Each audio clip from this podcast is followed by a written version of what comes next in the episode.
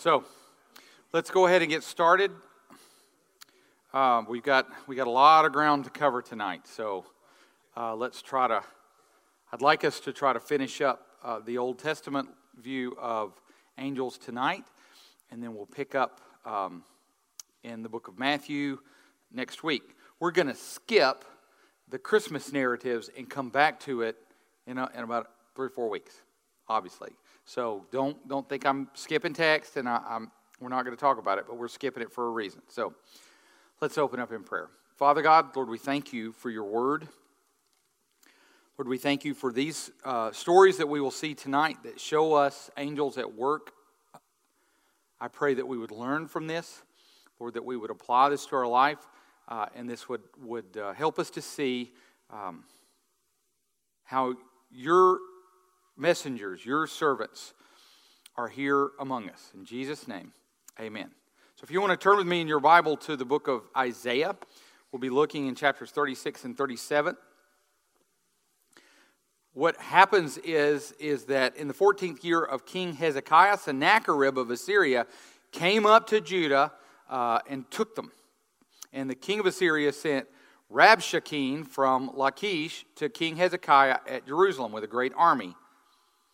And so here, this servant of Sennacherib came and started talking to Hezekiah and was speaking to him. And Hezekiah says, Wait, let's, let's speak in your language because he didn't want the people around him to hear. And, and this servant of um, uh, Rabshakeh, Shakah said, Nope, I'm going to speak in, in the language that they all can understand. And he says to them, um, Thus says the great king, the king of Assyria, on what do you rest this trust of yours? It nothing is going to protect you. He says, Egypt is a broken reed in your hand. It's not going to protect you. And it, he says, But if you say to me, We trust in the Lord our God, is it not he whose high places and altar Hezekiah has removed, saying to Judah and Jerusalem, You shall worship before this altar? Now, what Hezekiah had done is actually torn down the false altars that were around uh, his country. And so this servant of Sennacherib was mistaken, thinking that he had torn down the altars around Israel in a political ploy to make everybody worship in Jerusalem, not realizing that God had commanded that everyone come to Jerusalem to worship. And it was actually the sin of Rehoboam that had caused uh, other leaders to build other altars around Israel so that people would worship there. So he delivers this letter. He threatens him and says, Nobody's going to help you. You better surrender to Sennacherib, and goes off. So we'll pick up in 37, verse 1. As soon as King Hezekiah heard it, he tore his clothes and covered himself with sackcloth and went into the house of the Lord. And he sent Eliakim, who was over the household and, uh, of the Lord, and Shebna, the secretary, and the senior priest covered with sackcloth to the prophet Isaiah, son of Amoz. So, Hezekiah goes to the temple to pray. He sends servants of the house of the Lord to go to Isaiah and ask for Isaiah to, to, um, to pray. And then we pick up in verse 9 when the servants of King Hezekiah came to Isaiah, Isaiah said to them, Say to your master, Thus says the Lord, Do not be afraid because of the words that you have heard, which, which the young men of the king of Assyria have reviled me. Behold, I will put a spirit in him so that he shall hear a rumor and return to his own land, and I will make him fall by the sword in his own land. Drop down to verse 21. Now the king heard concerning uh, Tirhakah, king of Cush, he has sent out a fight against you. So, exactly what Isaiah predicted that Sennacherib hears that this king of Cush has, has sent somebody out to fight him. When he heard it, he sent messengers to Hezekiah saying, Do not let your God in which you trust deceive you by promising that Jerusalem will not be given into the hand of the king of Assyria.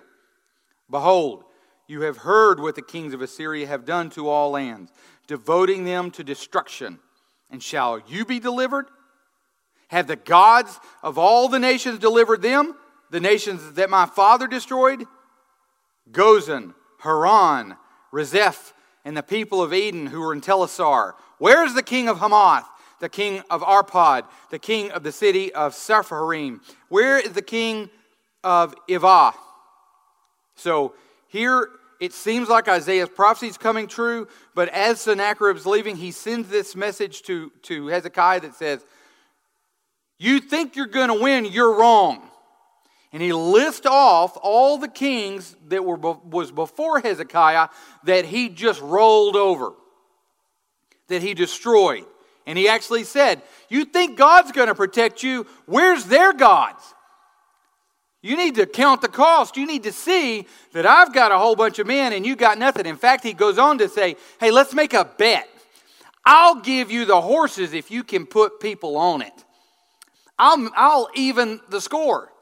I'll give you some horses. Why don't you put some men on it? And then we'll see if there's a fight. Because if it is, it's not even really worth their time.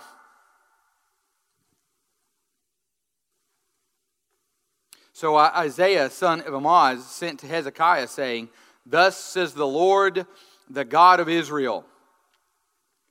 Now, notice why.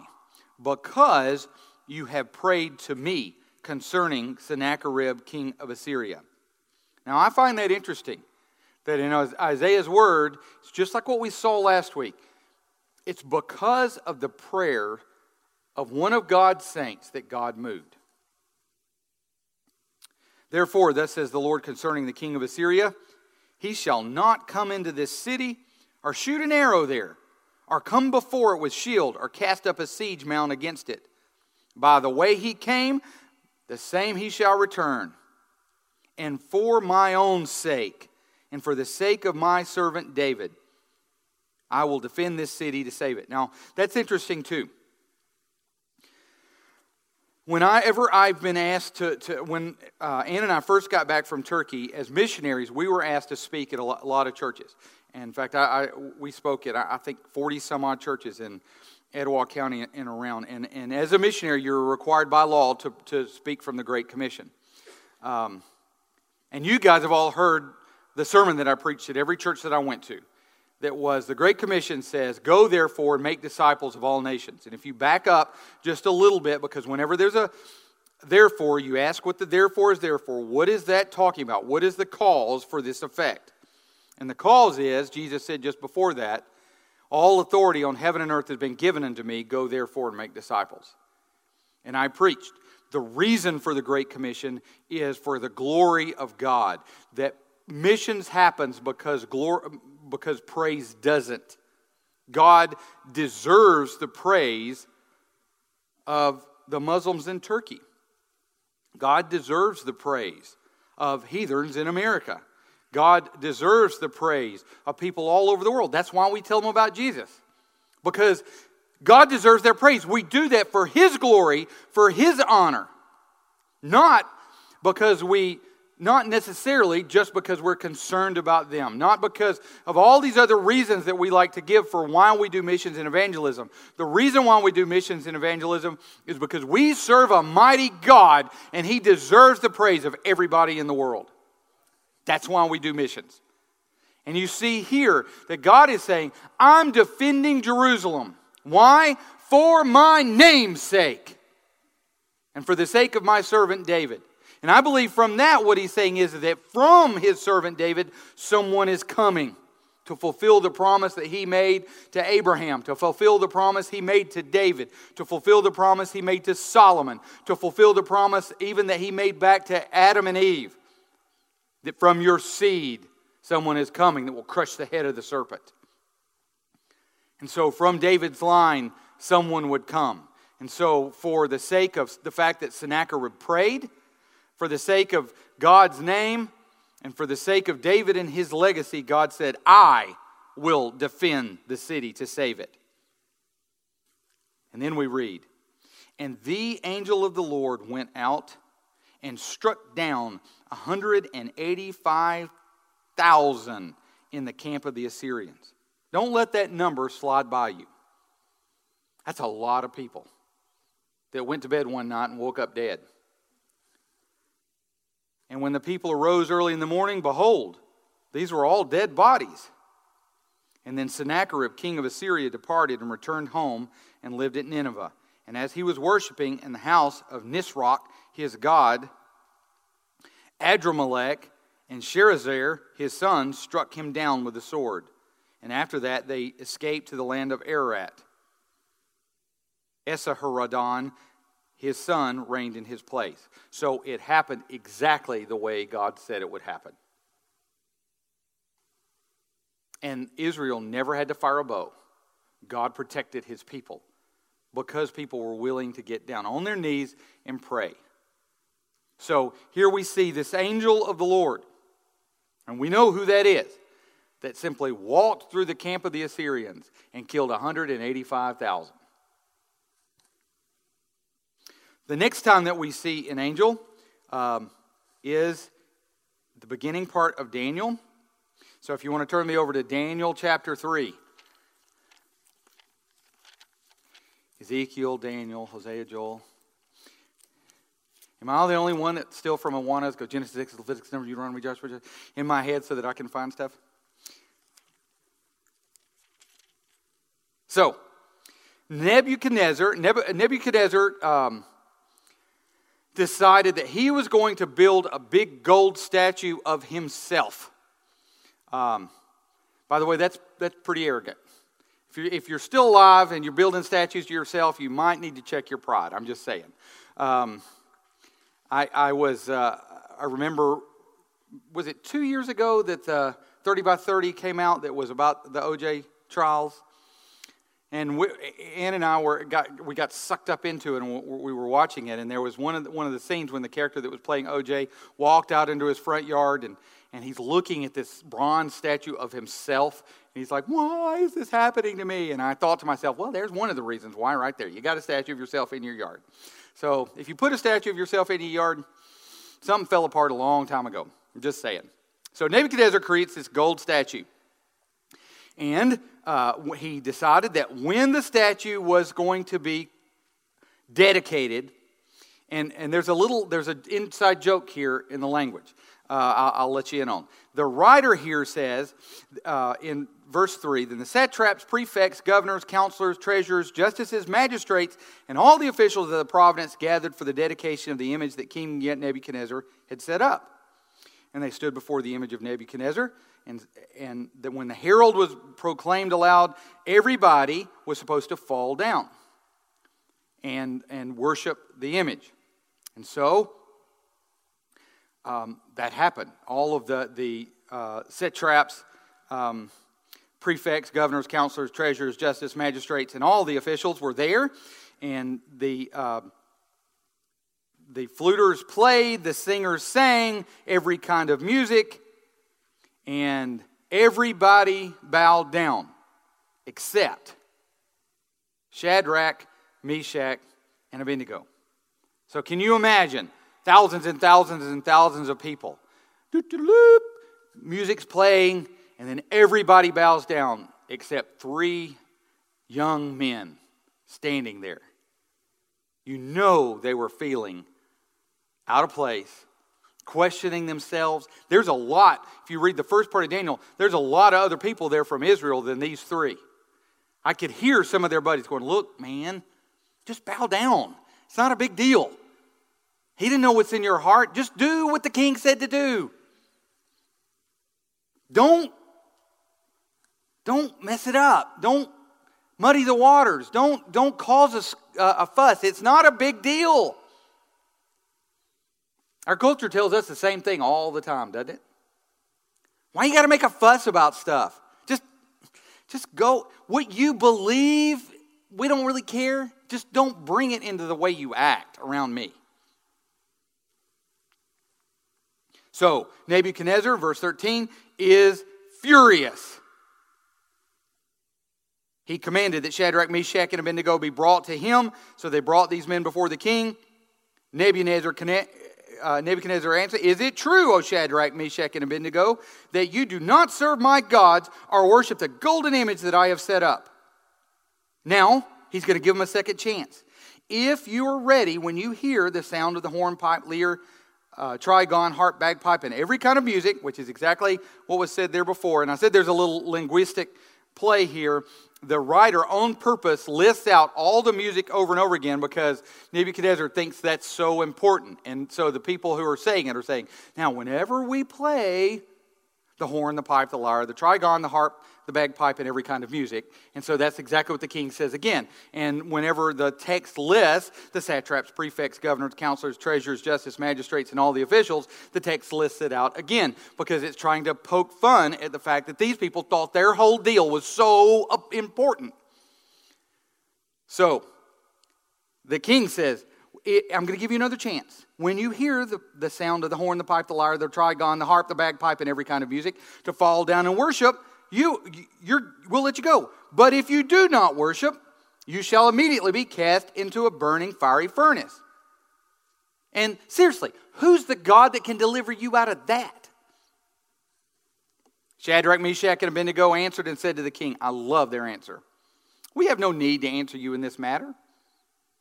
If this be so, our God, whom we serve, is able to deliver us from the burning fiery furnace and he will deliver us out of your hand, O king. But if not, be it known to you, O king, that we will not serve your gods or worship the golden image that you have set up. I love that response. My God is able to deliver me from a fiery furnace or whatever you put up. But even if He doesn't, you're going to know, you will know that He is God and we're not worshiping your little fake gods. Well, Nebuchadnezzar was filled with fury. And the expression of his face was changed against Shadrach, Meshach, and Abednego. He ordered the furnace heated seven times more than usual. So, this is a normal way for him to, to deal with people who have done him wrong. But it's funny how, and again, look at the world and the way the world speaks to you and speaks to us, he's nice and polite. Listen, if you'll just fall down and worship, everything will be okay. Just give in. And then when they say, My God is able to deliver me, but whether he does or whether he doesn't, you'll know that I don't worship any God but Yahweh. Then, now there's no little playing footsie anymore. There's, his face changes. He's angry. Heat it up seven times. Get them out of here. We'll show them. So hot that he ordered some of the mighty men of his army, some of the, the guys that were the special guard, to cast them into the furnace. And these men bound their cloaks, their tunics, their hats, and their own garments, and they were thrown into the firing furnace. Because the king's urgent, the order was urgent, and the furnace overheating, the flames of the fire killed those men who took up Shadrach, Meshach, and Abednego. So the king orders the furnace to be heated seven times more. He, his special guard, the, the Republican guard, if you will, hey, go bind them up. So they tie them up. They go to throw them into the fiery furnace, and the furnace is so hot that it kills the guys who threw them into the furnace.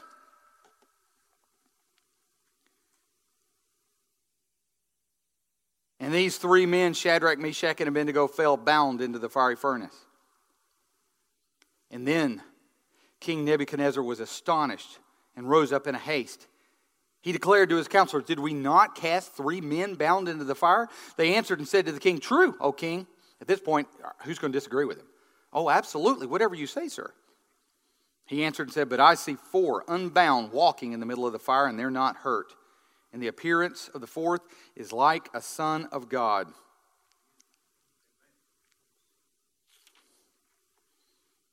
Nebuchadnezzar came near to the door of the burning fiery furnace. He declared, Shadrach, Meshach, and Abednego, servants of the Most High God. Wow, his story, his view of the whole situation changed, hadn't it?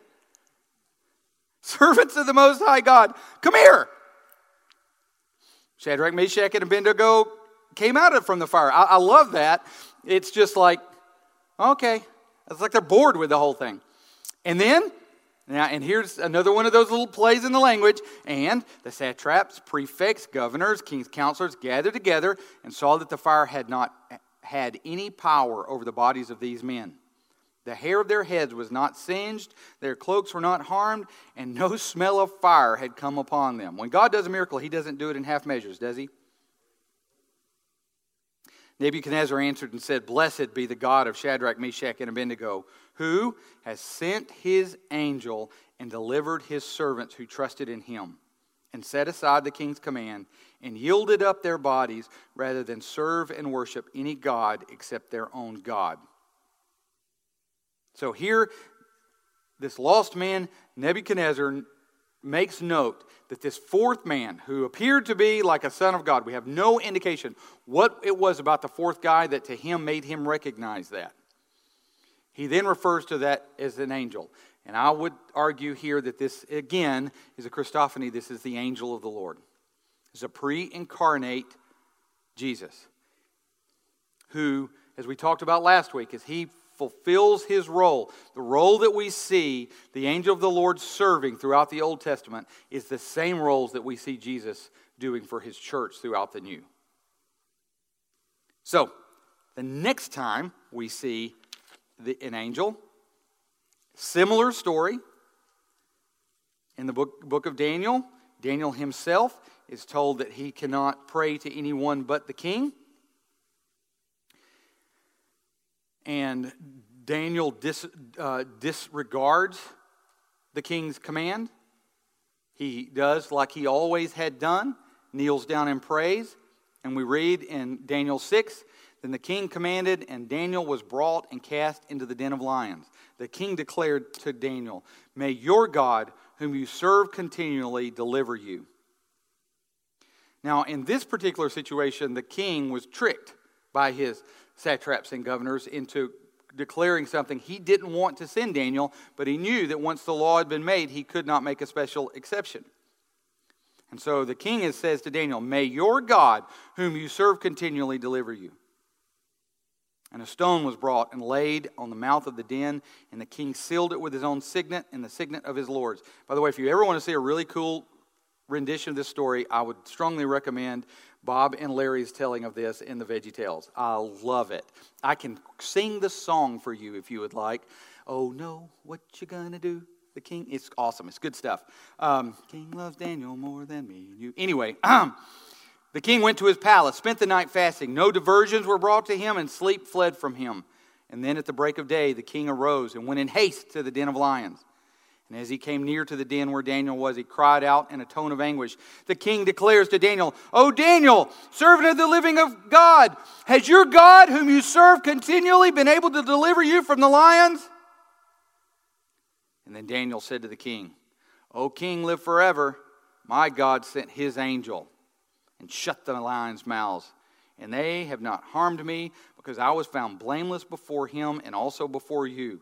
O king, I have done no harm.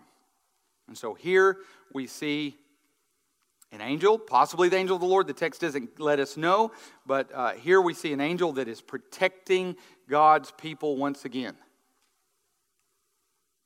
And so we see the angel shutting the mouth of the lions, as Hebrews chapter 11 says. And it wasn't because the lions weren't hungry. We see that later in the story because the guys that, that tricked the king into passing the law ended up being thrown into the lions, and the lions ate them before they hit the ground. So now we get to Zechariah.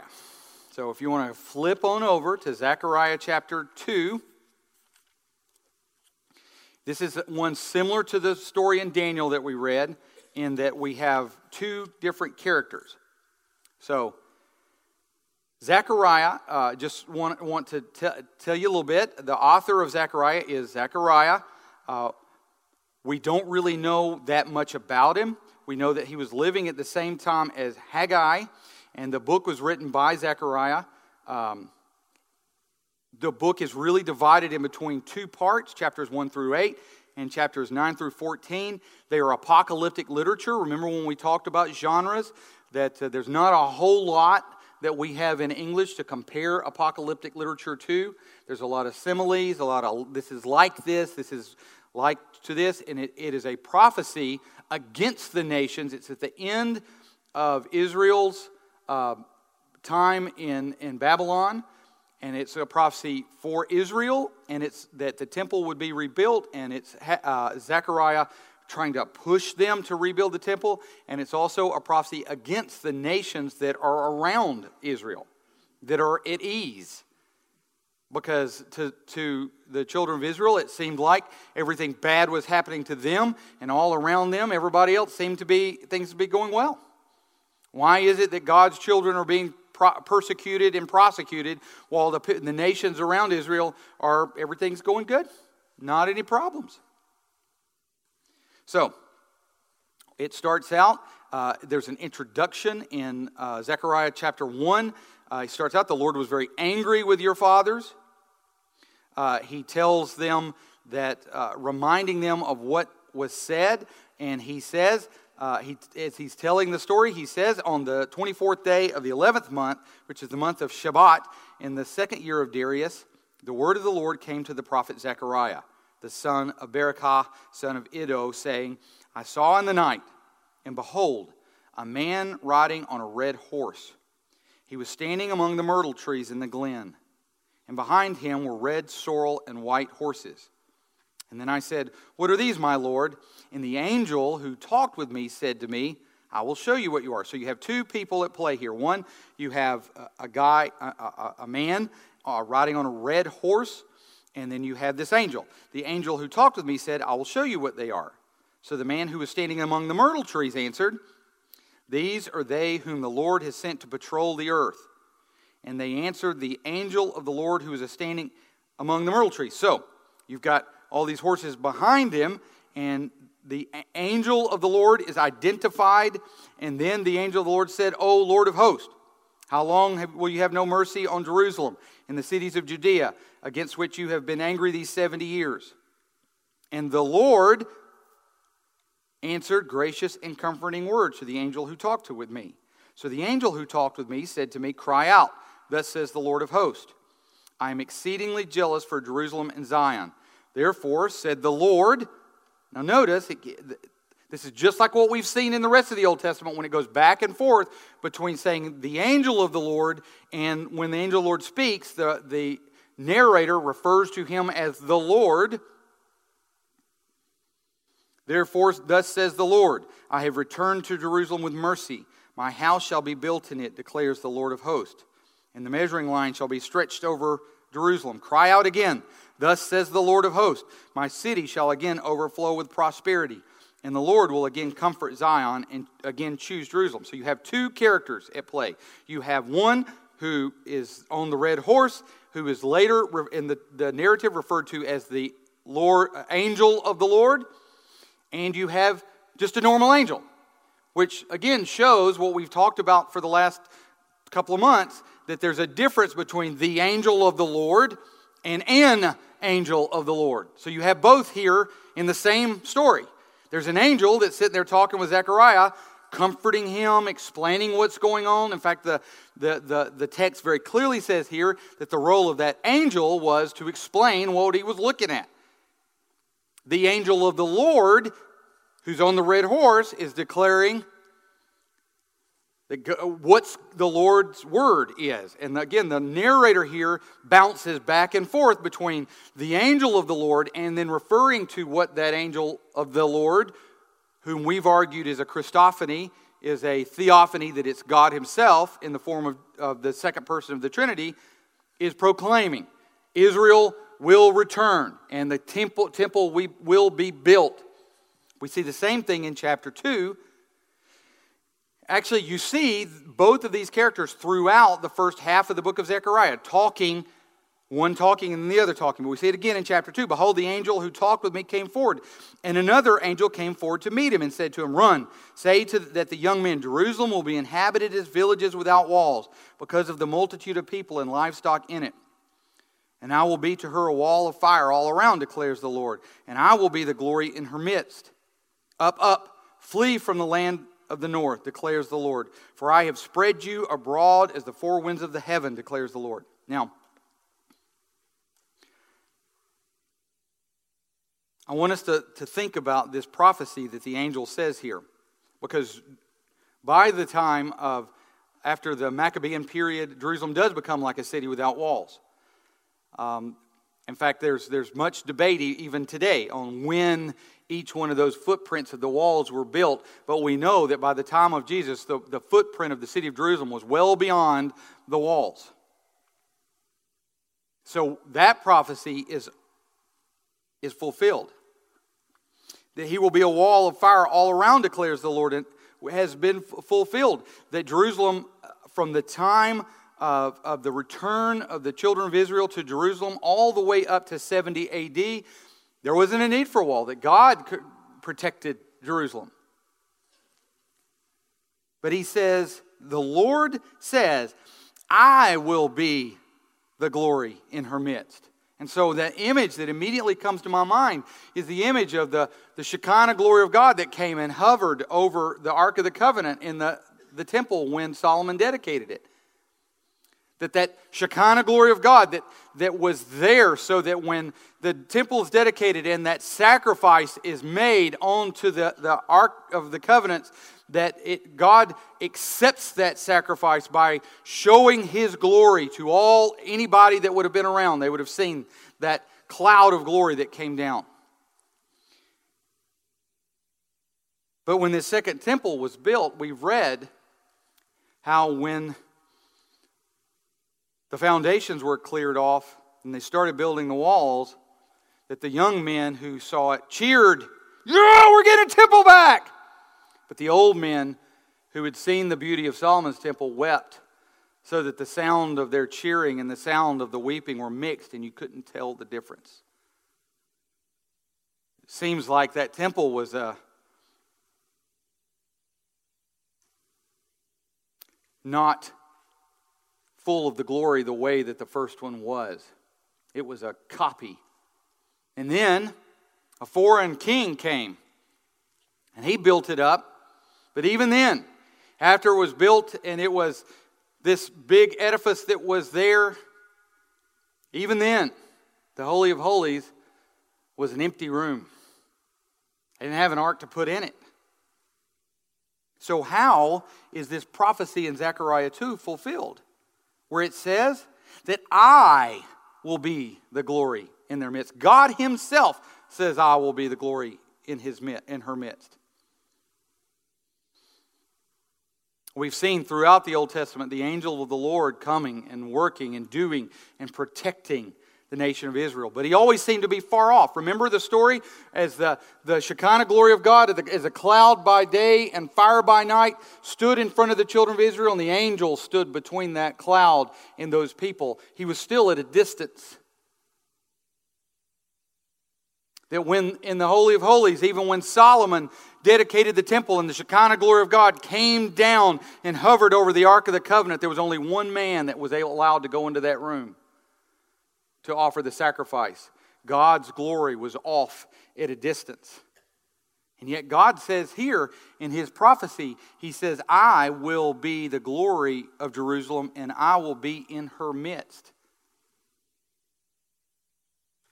Just a few hundred years after this prophecy is made, eight days after his birth, a little baby was brought into this second temple. And a little old lady named Hannah, Anna, held that baby in her hand and said, I behold the glory of God. Because that baby was God dwelling among us. It wasn't something that was at a distance that we could see, and we know it's out there, but it was something that we could touch who walked the streets of Jerusalem just like a man and just like us. He became a high priest according to the order of Melchizedek, who could know every temptation just as you and I. His feet were dirty from the streets of Jerusalem. He walked through that temple. In fact, he walked through that temple and one day braided a cord up and he cleaned the temple out. And he said, that my house will be called a house of prayer. And God consumed him, the text said. And now, the glory of God is not some distant thing that we have to read about or look from afar, or if when the children of Israel carried the Ark of the Covenants on their back, they were commanded to look away. Don't look at it. In fact, people who did look at it would fall dead. No, this is the glory of God that we can boldly approach the throne of God because He is our high priest and our defender and our advocate. So we see in this text in Zechariah the full circle of the angel of the Lord becoming more than the angel of the Lord, becoming not only the angel of the Lord, the defender of Israel, but becoming our high priest, our friend, and he tabernacled amongst us. And so we leave the stories of the Old Testament of angels seeing that most of the time when we've seen angels, it's been a Christophany. And that Jesus that we know, we can know him. It still brings tears to my eyes to, to read the story as Jesus sat in the, in the upper room with his disciples and said, You know what? I don't call you slaves anymore, I call you friends. You can walk with him and talk with him. Father God, Lord, we thank you that your glory was in the midst of Israel. And Lord, we thank you that He allowed Himself to become sin for us, to purchase us, slaves to sin, and set us free. Call us His own. Mm. God, thank you. In Jesus' name we pray. Amen. I, I did a funeral today for um, um, Mr. Woodard, and I was at uh, Oak Grove Cemetery, which is over just across the line into Calhoun County. I think it used to be Etowah County because some of the headphones said Oak Grove Church, Etowah County, some of the older headstones.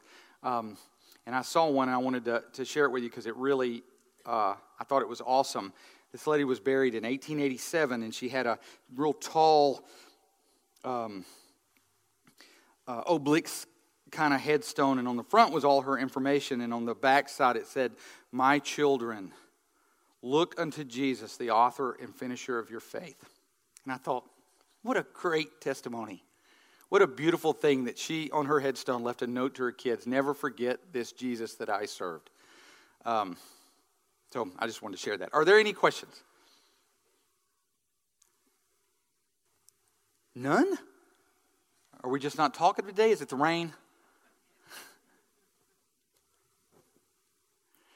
Um, okay, so we're going to pick up in uh, the book of Matthew because there's two texts in Matthew next week that we're going to look at. One that shows that angels have special prerogatives with children, and one that has angels have special prerogatives when we die. The Old Testament, oftentimes theologically, uh, conceals things, gives us bits and pieces of things that the Old, the New Testament will blow the lid off and give us a lot more detail. So up to this point, we've gotten some some information and we've gotten a lot a lot of good stuff. But starting next week, we're going to see some specific things that angels do on a day to day basis. And in Matthew, we're going to see some stuff that Jesus specifically said. Well, this is one of the things that angels do. Um,